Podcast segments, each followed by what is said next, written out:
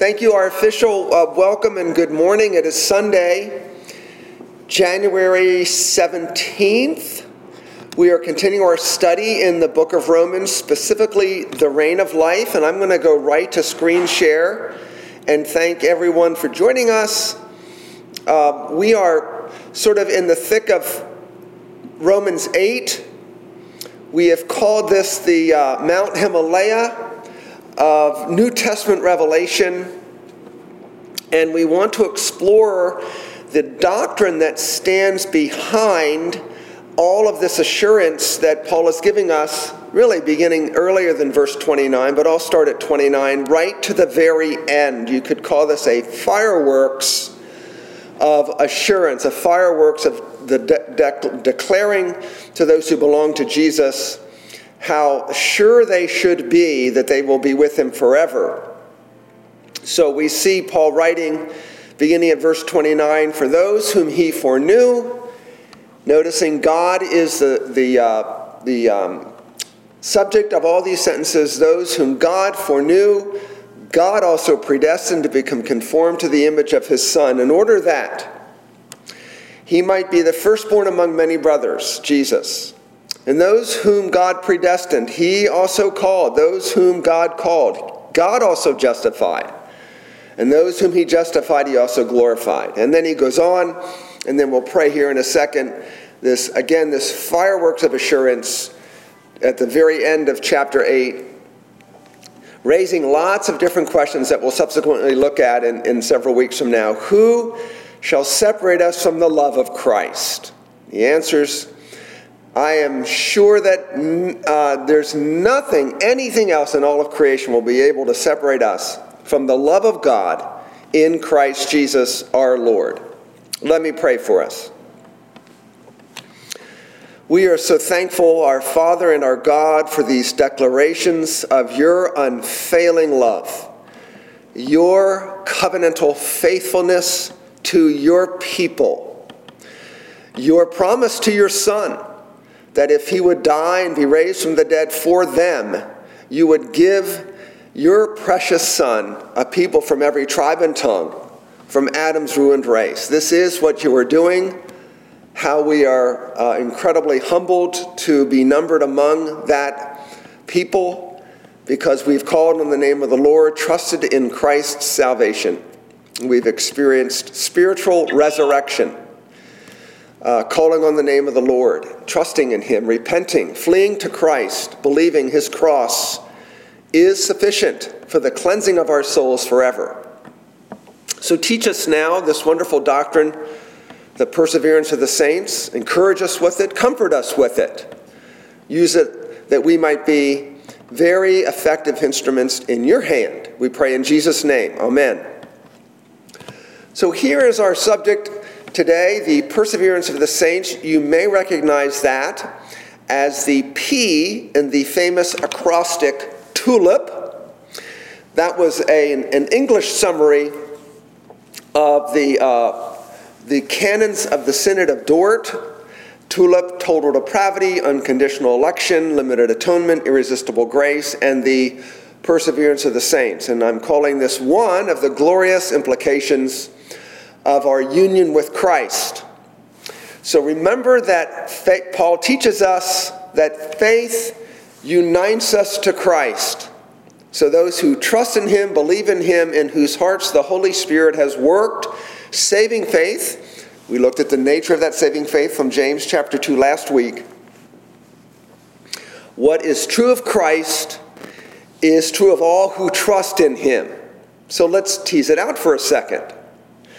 God has glorified his Son by raising him from the dead. Christ seated at the right hand of the Father, the place of glory. God has glorified his Son. It is on the strength of that that those to whom he justified, Paul writes, he also glorified. And those of you who uh, recognize the doctrine of glorification in that, you realize that strictly speaking, is not our glorification future. We're still slugging it out with sin and the devil and the world in these bodies on this earth. In what sense can it be said that a believer in Jesus Christ has been glorified. Paul uses a past tense there, and as far as I know, the only time in the New Testament Paul uses that future uh, sense of being without sin in the presence of God in paradise. He uses it past tense, he's glorified. Well, it's on the strength of union with Christ. If Christ is glorified, it must be true in some sense that we who belong to him are also. You may be recalling those wonderful verses in Ephesians 2, where when we were dead in our sins, he made us alive together with Christ, raised us up together with Christ, and seated us together with Christ in the heavenly places. So, in a real spiritual sense, we who know Jesus by faith are seated with the Father in Christ, now glorified. So, if Jesus has sat down at the right hand of God in his session, and Jesus is assured of the Father's love. That's one of the symbolisms of having sat down. One of those is he finished his work of redemption and sat down. Well, if Jesus is assured of the Father's love, we must be assured of the Father's love as well, because if it's true of Jesus, it's true of us. If, if it's possible that the Father could, could banish his Son from his right hand, then it's possible we could be banished from God's presence. If Jesus could lose his seating or salvation, so to speak, so can we. Well, he can't. He sat down, he's basking in the Father's love, that unity of Father and Son restored for all eternity. Then we too can be assured of the Father's love. We should be assured of the Father's love. If Jesus has made purification for sins, then it, and then we too are equally cleansed from our sins. And if Jesus earned a perfect righteousness through his flawless law keeping life, we are as righteous as he is. So here are the benefits of the gospel, the benefits of justification by faith, a double imputation. Our sins go to Jesus, he imputes his righteousness to us. Okay, so th- that, that's, that's how we're going to introduce this. Our faith unites us to Christ. So the doctrine of the perseverance of the saints is ultimately flows from our union with Christ. So let's go ahead and define it. Again, as I said a few moments ago, we're getting the summary of the way God loves us uh, from the Canons of Dort. This was a, a theological gathering in the Netherlands of Reformed pastors. In, uh, began in 1618. Article 6 writes this For God, who is rich in mercy, I, I, I want you to remember, oh, so, sorry, parenthetically, that the canons of Dort were a response to a theological document put forth by followers of Jacob Arminius. That document they put forth was called the Remonstrance, and they were basically challenging the, the, the, the, standard theology of the day, what we would call Reformed theology. They were challenging certain points of it. And as we'll see, one of those points was it's not altogether certain that once you're saved, you'll always be saved. So it was in response to the remonstrance that we get the canons of Dort. They act, the canons weren't actually um, come to us in the form of tulip. That was a little bit later developed. They were in a different order than the two, T, uh, T-U-L-I-P. All right, so canons of Dort on perseverance. God, who is rich in mercy according to his unchangeable purpose of election, does not take his Holy Spirit from his own completely, even when they fall grievously. Neither does he let them fall down so far that they forfeit the grace of adoption and state of justification, or commit the sin which leads to death, the sin against the Holy Spirit, and plunge themselves, entirely forsaken by him, into eternal ruin. Now, notice that's kind of a negative way of saying it. God doesn't let us do these terrible things. So you can talk about the positive doctrine of perseverance from the perspective of what God does not allow happen, that we ourselves ruin what He started, or you can talk about it from a positive perspective. God keeps us in faith, He keeps us loving Jesus, He keeps us to the end. So there's Article 6 of the Canons of Dort. And there's two perspectives from which you can look at this doctrine. You can look, at it from a human point of view and from a divine point of view. Let's start with the human. Seen from our perspective, this doctrine simply asserts true saints will persevere to the end and finally be saved. Notice how incredibly personal this is, this doctrine. This is about you? Will I make it to the end? And you wonder how, how this function for Christians who are being persecuted, who are terribly suffering. I remember speaking with a chronically ill parishioner uh, in my church in Charlottesville. He was uh, in, lying on a hospital bed in his own living room out, outside of the city and speaking with this dear man. And uh, I was going to pray for him. And I said, what, what are the kinds of things I can pray for you right now? And he says, Please pray that I just hang on to Jesus. Well, that's an appropriate thing to pray. And of course, we pray with confidence that Jesus will be hanging on to us. But here he is, near the end of his life, concerned that he makes it to the end. We have concerns about loved ones who began the Christian life strong and seem to fizzle out. And we wonder, wow, are they going to come back to the faith? Were they ever really Christians? Are they going to finish the race of faith in victory, clinging to Jesus? So, this is a profoundly personal doctrine. So, let's assert this. We may at times stray and plunge badly from walking with Jesus temporarily. The Westminster Confession of Faith acknowledges that this can happen. Uh, chapter 17, paragraph 3. Nevertheless, they, Christians, through the temptations of Satan and of the world, the prevalency of corruption remaining within them, and the neglect of the means of their pres- pres- preservation, we may fall into grievous sins and for a time continue therein, whereby they incur God's displeasure, grieve His Holy Spirit, come to be deprived of some measure of their graces and comforts, have their hearts hardened, and their consciences wounded, hurt and scandalize others, and bring temporal judgments upon themselves. The Westminster Divines acknowledging that serious believers can fall into this estate. It's dreadful, isn't it? Look at that. Who would want to be there? Who in their right mind would want to incur these kinds of things? But nonetheless, that's possible and then we want to go on and assert, but we will believe through death. For no one is saved without faith at death, and we are finally saved not on the strength of our faith, but on the strength of God's promises and his faithfulness. It's not the power of the man, but the potency of the medicine that delivers from death. So if everybody needs a life saving medicine, and some power lifter who can bench press 500 pounds takes that life giving medicine and moves it to his mouth with his strong arm, or some weak, frail 95 year old person with a couldn't be any weaker moves that medicine to his lips. It is the potency of the medicine that saves, not the strength of the arm of faith.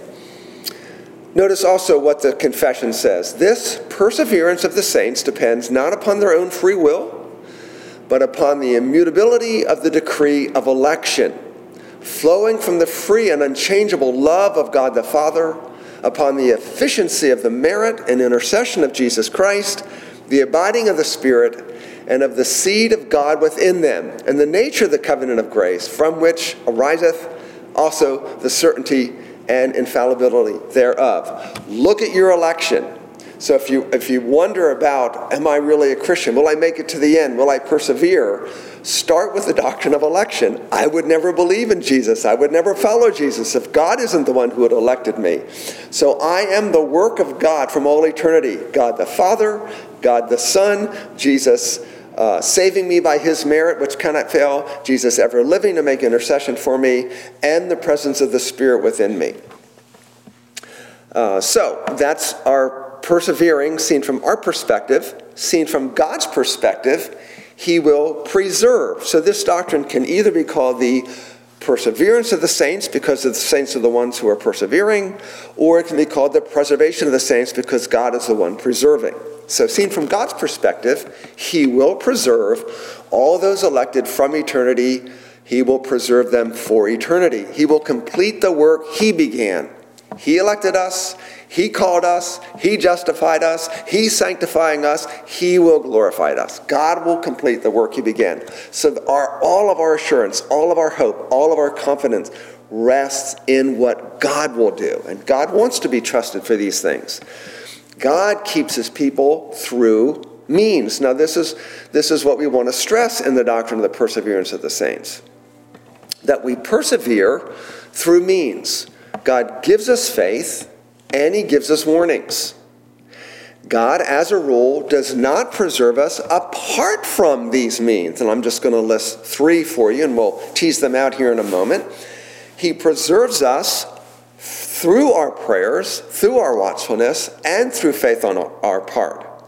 So you have to understand that at, at, the heart of the doctrine of the preservation of the saints, God preserves us, is that we must persevere, and we persevere using the means God appoints for us. Look at this wonderful assurance. We're going to see this um, verse again, actually, in the sermon this morning. Look at this wonderful verse from Peter, who himself had experienced a tragic denial of Jesus.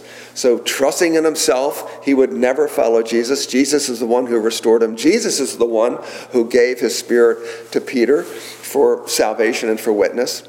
Peter writes, 1 Peter 1 3, Blessed be the God and Father of our Lord Jesus Christ. According to his great mercy, he has caused us to be born again to a living hope through the resurrection of Jesus Christ from the dead right? He caused you to be born again. Why are you a believer? Why do you trust in His mercy? He caused that. And that living hope is through the resurrection of Jesus Christ from the dead. Our hope is Jesus. He's alive. That's why we have a living hope. To an inheritance that is imperishable, undefiled, and unfading, kept in heaven for you. God's keeping heaven for you, and He will keep you for heaven. And notice this phrase, verse 5 who by God's power are being guarded through faith for a salvation ready to be revealed in the last time. See, we haven't yet seen the full glories of our salvation. And how are we being kept for that salvation that will be revealed? We're being kept by God's power. And what is the means God is using? What, how is that power exercised? We're being guarded through faith. God keeps us in the faith by giving us faith. So we can make this then simple assertion God ordains the ends, the ultimate salvation of his people, as well as the means. The means by which we persevere, that is, the ways we maintain living faith. Let's look at some of those. These are things you and I must be appropriating regularly in our lives.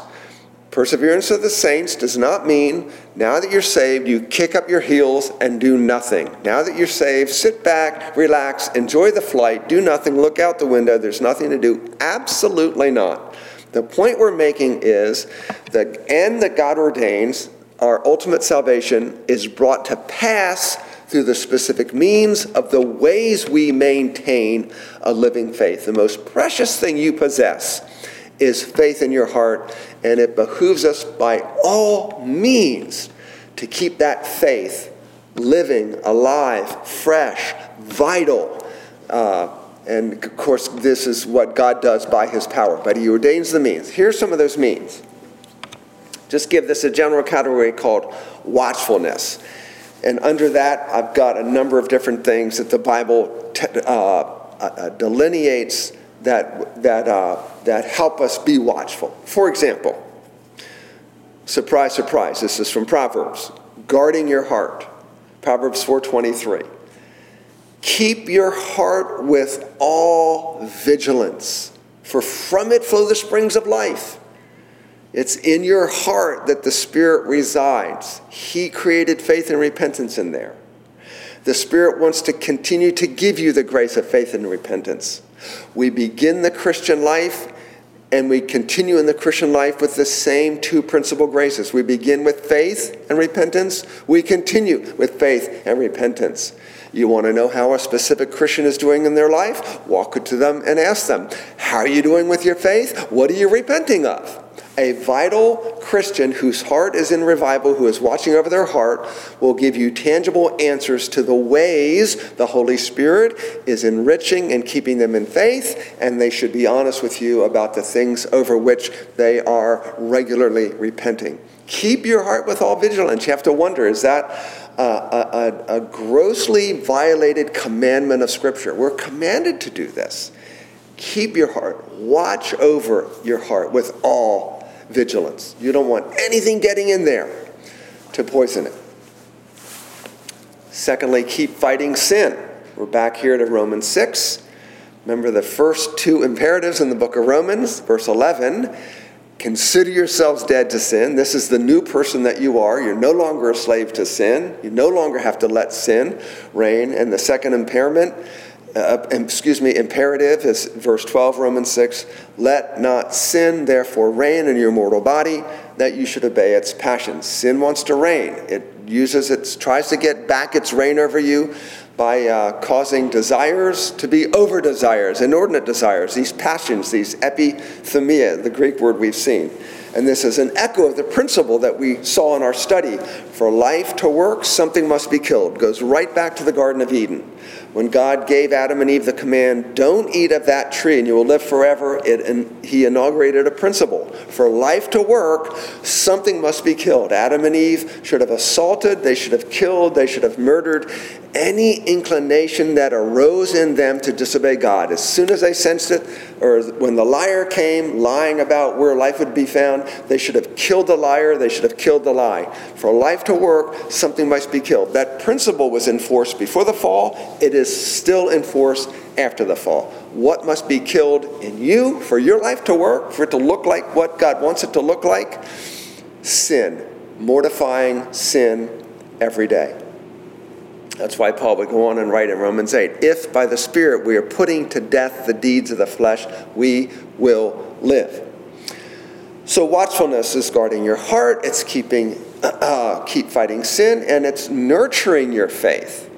Peter would go on and write in 2 Peter chapter 1 For this very reason, make every effort to supplement your faith with. So, this is the doctrine of the perseverance of the saints. Now that you have a living faith, what should you do? What must you do to the very end of your life? Make every effort to supplement your faith, add to it, nurture it, develop it with virtue, and virtue with knowledge, and knowledge with self control, and self control with steadfastness, and steadfastness with godliness, and godliness with brotherly affection, and brotherly affection with love. For if these qualities are yours and are increasing, that's the expectation. We're not on cruise control, we're not on a cruise ship. We're not sitting back, kicking up our feet, doing nothing. We're adding to our faith these qualities and praying that they are increasing. This is Christian growth. This is sanctification. Sanctification is growing in the grace and knowledge of the Lord Jesus Christ. It is growing in the bearing of fruit. It is developing our faith, increasing in the knowledge of God to bear fruit for Him. If these are yours and are increasing, they keep you from being ineffective or unfruitful in the knowledge of our Lord Jesus Christ. A healthy, persevering Christian will look at that phrase and go, oh my, that's the last thing I want to be ineffective or unfruitful in the knowledge of the Lord Jesus.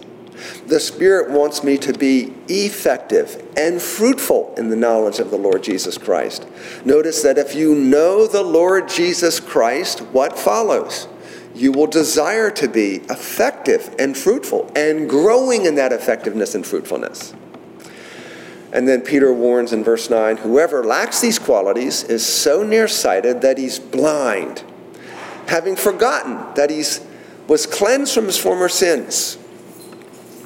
So, one of the keys to growing in these qualities is never forgetting that you've been cleansed from your sins, never forgetting the cost of that, the precious blood of Jesus. We're never losing sight of the cross. He says, Therefore, brothers, be all the more diligent to confirm your calling and election. This is the doctrine of perseverance.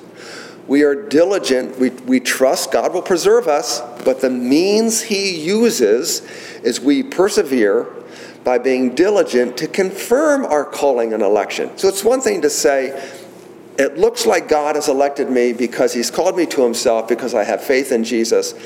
Keep confirming that. Don't let that sit on the shelf.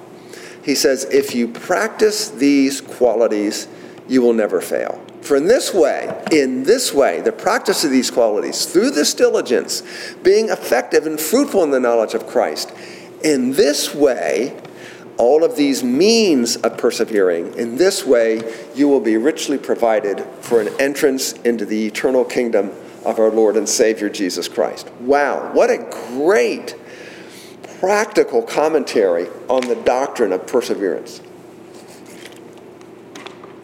All right, so we're looking at different aspects of watchfulness, guarding your heart. You keep fighting sin, nurture your faith, standing firm in grace.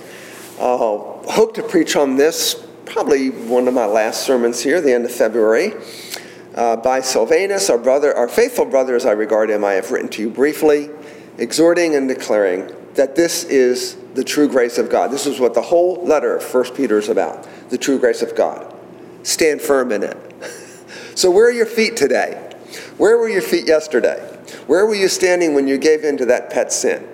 Where were you standing? What, what, what, what, what was your uh, foundation when some circumstance got the worst of you? Probably not standing firm in grace. And then Peter, uh, then we have the next one for watchfulness: keep yourself unstained from the world. You see, we could probably have a long list of these based on biblical revelation. I pulled out uh, just several. James writes, "Religion that is pure and undefiled before God the Father is this: to visit orphans and widows in their affliction, and to keep oneself unstained from the world." Mercy ministry and looking at your heart, sanctification watching over your heart with all vigilance, keep oneself unstained from the world.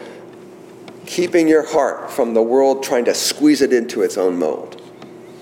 And then not letting sin harden your heart. Hebrews 3:12.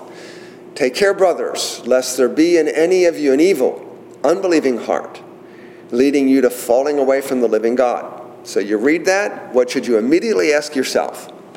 What is the state of my heart? Where does the evil lurk? Where would unbelief be lurking in my heart? What would be drawing me away from enjoying the living God? Ask yourself those questions. What is one of the keys to our fighting this propensity to give in to evil that still remains in our hearts, sadly?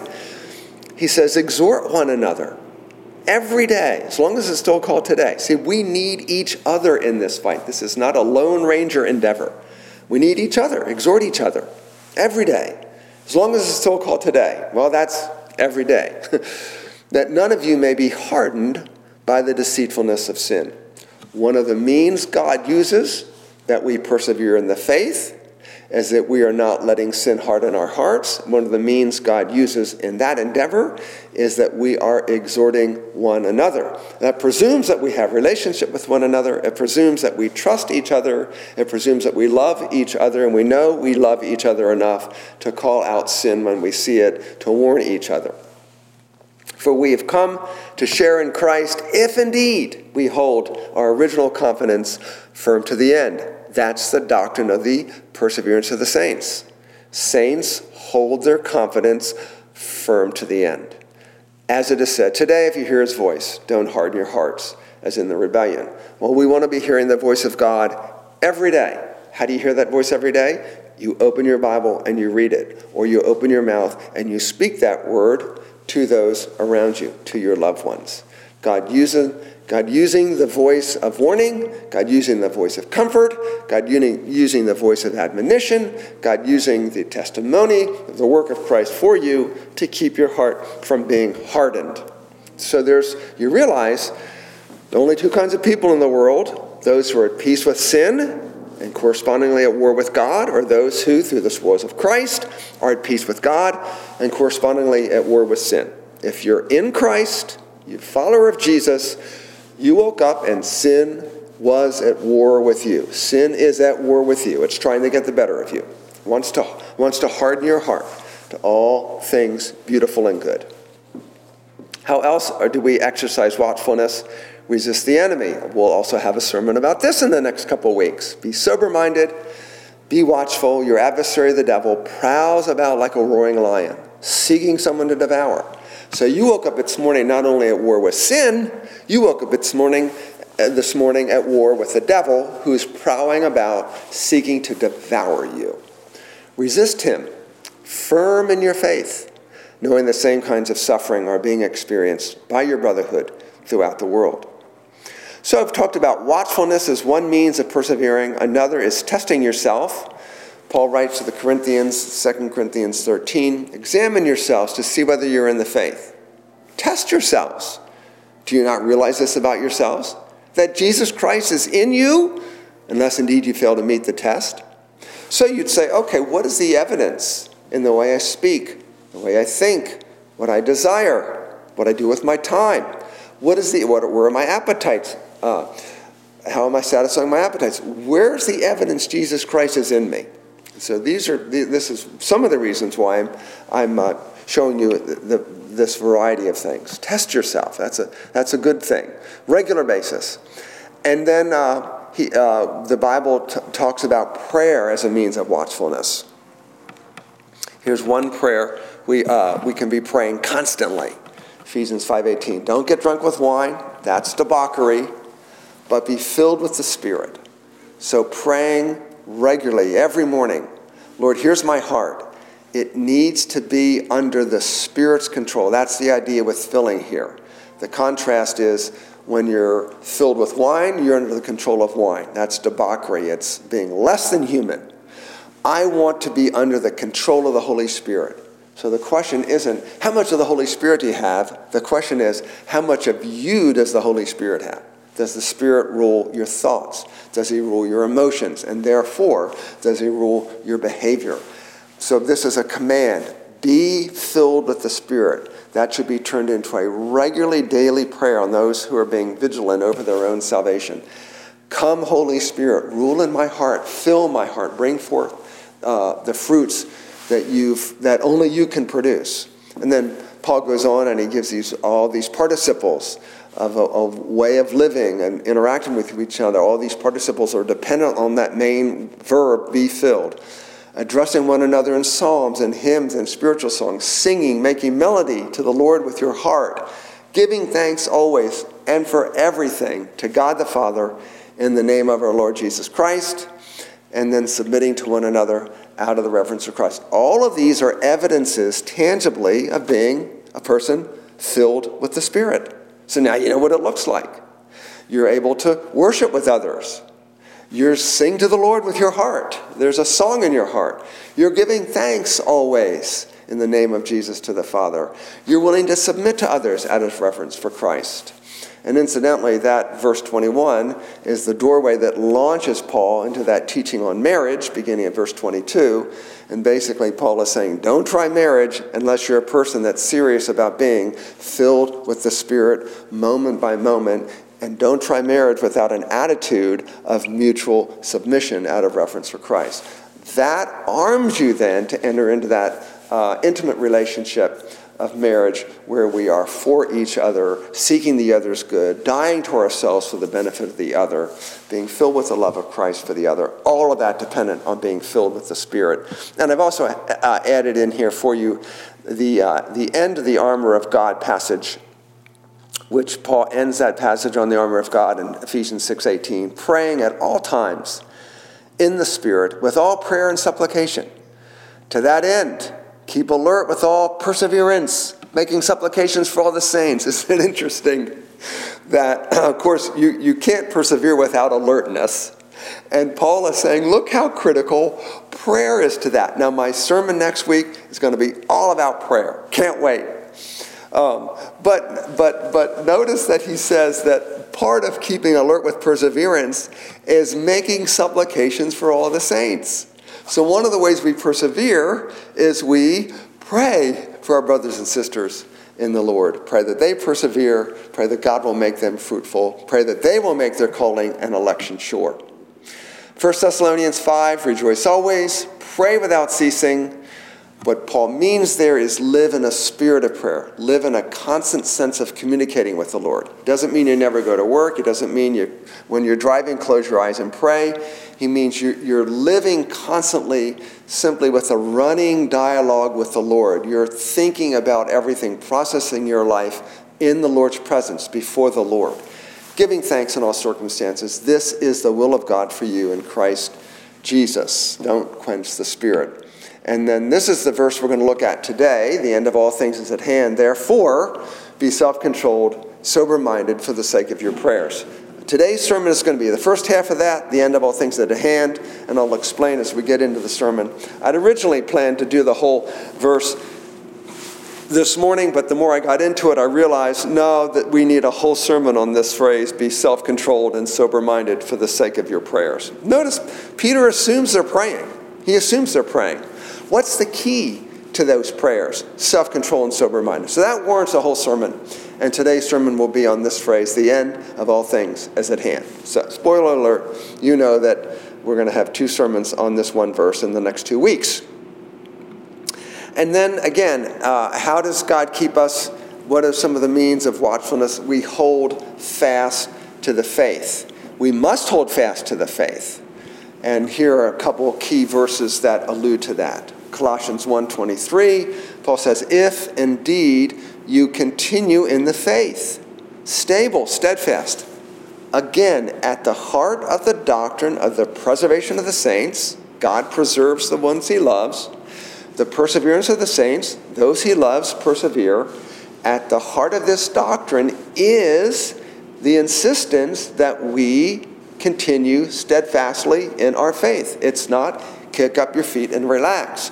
We do have peace that God loves us and forever love us, but that peace, rightly understood, propels us to persevere. True peace with God, I've got nothing to prove, nothing to lose, propels us to persevere. And so this is what you see in the writings in the New Testament. If indeed you continue in the faith, stable and steadfast, not shifting from the hope of the gospel that you heard. Paul says, I preached the gospel to you, you received the gospel, it gave you hope, it gave you confidence and certainty of everlasting life, it assured you Jesus has saved you, he'll keep you to the end, he's waiting for you in heaven, he can't wait to have you with him. But don't shift from that hope, stay focused on that hope which was proclaimed in all creation under heaven, and of which I, Paul, became a minister. 2 Timothy 4 6. Paul is writing now at the end of his life. This is his last epistle. He knows that. Likely in a Roman prison, he knows he's going to be martyred very soon. So these are really the last written words that we have from the pen of the Apostle Paul. He writes, I'm already being poured out as a drink offering, and the time of my departure has come. That's his way of saying, I'm about ready to die. I'm about ready to be martyred. There wasn't any doubt in his mind. How does he assess his life? I've fought the good fight. I've finished the race. I've kept the faith. So, you and I, we should put that over our doorway so that every day we go out of the house, we can, that's our goal. I fought the good fight, finished the race, kept the faith. That's what we're aiming for. So he's got this amazing confidence, this amazing sense of doing what the Lord called him to do and he begins to look forward, future. Henceforth, there is laid up for me the crown of righteousness, which the Lord, the righteous judge, will award to me on that day, the day I die, the day of the Lord's appearing, and not only to me, but also to all who loved his appearing. So, one of the ways we persevere is to love, love, be anxious for, look forward to the Lord's appearing. And then he writes in 17, after he mentions those who uh, who didn't stand by him in some of his toughest hours, who publicly gave him a hard time, Alexander the coppersmith. He says in 17, The Lord stood by me and strengthened me, so that through me the message might be fully proclaimed and all the Gentiles might hear it. He has a sense of being the Lord's vessel, the one through him the Lord is bringing the gospel to the Gentiles in the ancient world, so that I was rescued from the lion's mouth. The Lord will rescue me from every evil deed and bring me safely into his heavenly kingdom. To him be the glory forever and ever. Amen. So here's a man who knows he's going to be martyred, and yet his perspective is the Lord will rescue me from every evil deed and bring me safely into his heavenly kingdom. Those two things are not in conflict in Paul's thinking. I'll be martyred, my life will be given up for the sake of Christ, in spite of the evil done to me, it will be evil to kill a Christian missionary. Yes, absolutely. The Lord will bring me safely into his kingdom. His soul is safe. So, we, uh, in the words of Jesus, don't fear those who can kill the body, fear the one who has power to cast body and soul into hell. That was Paul. Uh, he didn't count his life as anything dear to himself that he might finish the course.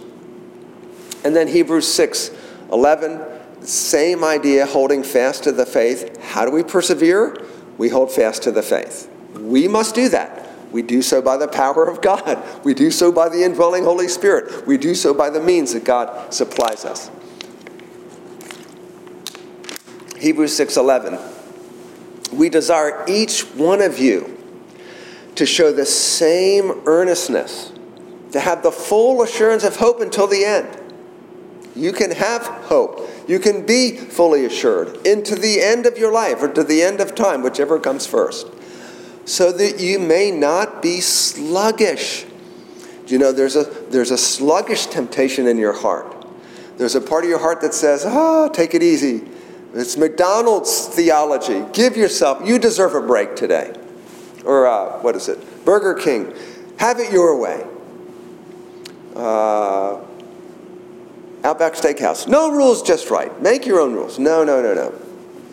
So that you may not be sluggish but imitators of those who through faith and patience inherit the promises.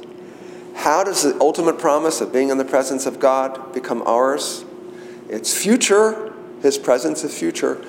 We imitate those who through faith and patience inherit the promises. And then in chapter 11, he tells us what some of those, the lives of those men and women look like.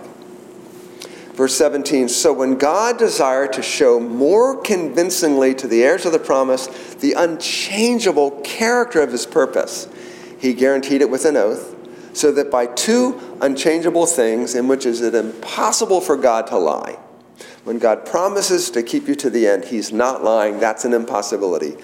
We who have fled for, for refuge might have strong encouragement to hold fast to the hope set before us. Where does our encouragement come from? Looking at who God is.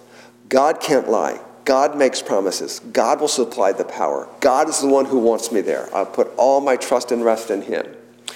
We have this as a sure and steadfast anchor of the soul, a hope that enters into the inner place behind the curtain, where Jesus is gone as a forerunner on our behalf, having become a high priest forever according to the order of Melchizedek.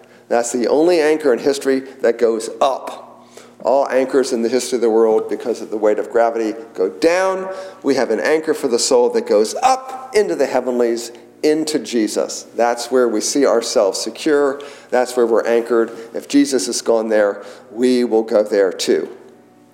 So we're out of time. Let me show you where we're going to begin next time. We're going to begin with this question, which is at the heart of the perseverance of the saints Can a person who has true faith ever lose it? And we're going to see that the answer is if you have salvation, you'll never lose it. If you lost it, you never had it. So we've got a bit more territory to cover. That's fine. Uh, it's, uh, it's important stuff, I think. I hope it's helpful to you. Let me use the last minute to uh, pray for you, and I'll stop screen share so I can see you. Okay, good. Let's pray. Lord, it's impossible for you to lie, and it's impossible for your purposes to be thwarted. And we trust that we, because we have eyes to see Christ, we have a desire to, to be partakers in his death and resurrection, that you're the one that's done this, and you will finish the good work that you began. Give my brothers and sisters this full assurance of confidence, firm to the end. Give us grace to persevere and to help one another persevere to see to it that in our encouraging and loving and praying for and being with one another, sin does not harden our hearts.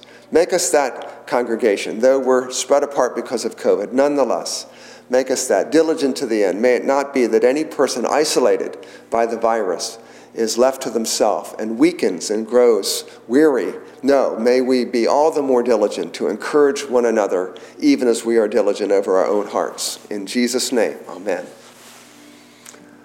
All right, if you want to speak, you can unmute yourself.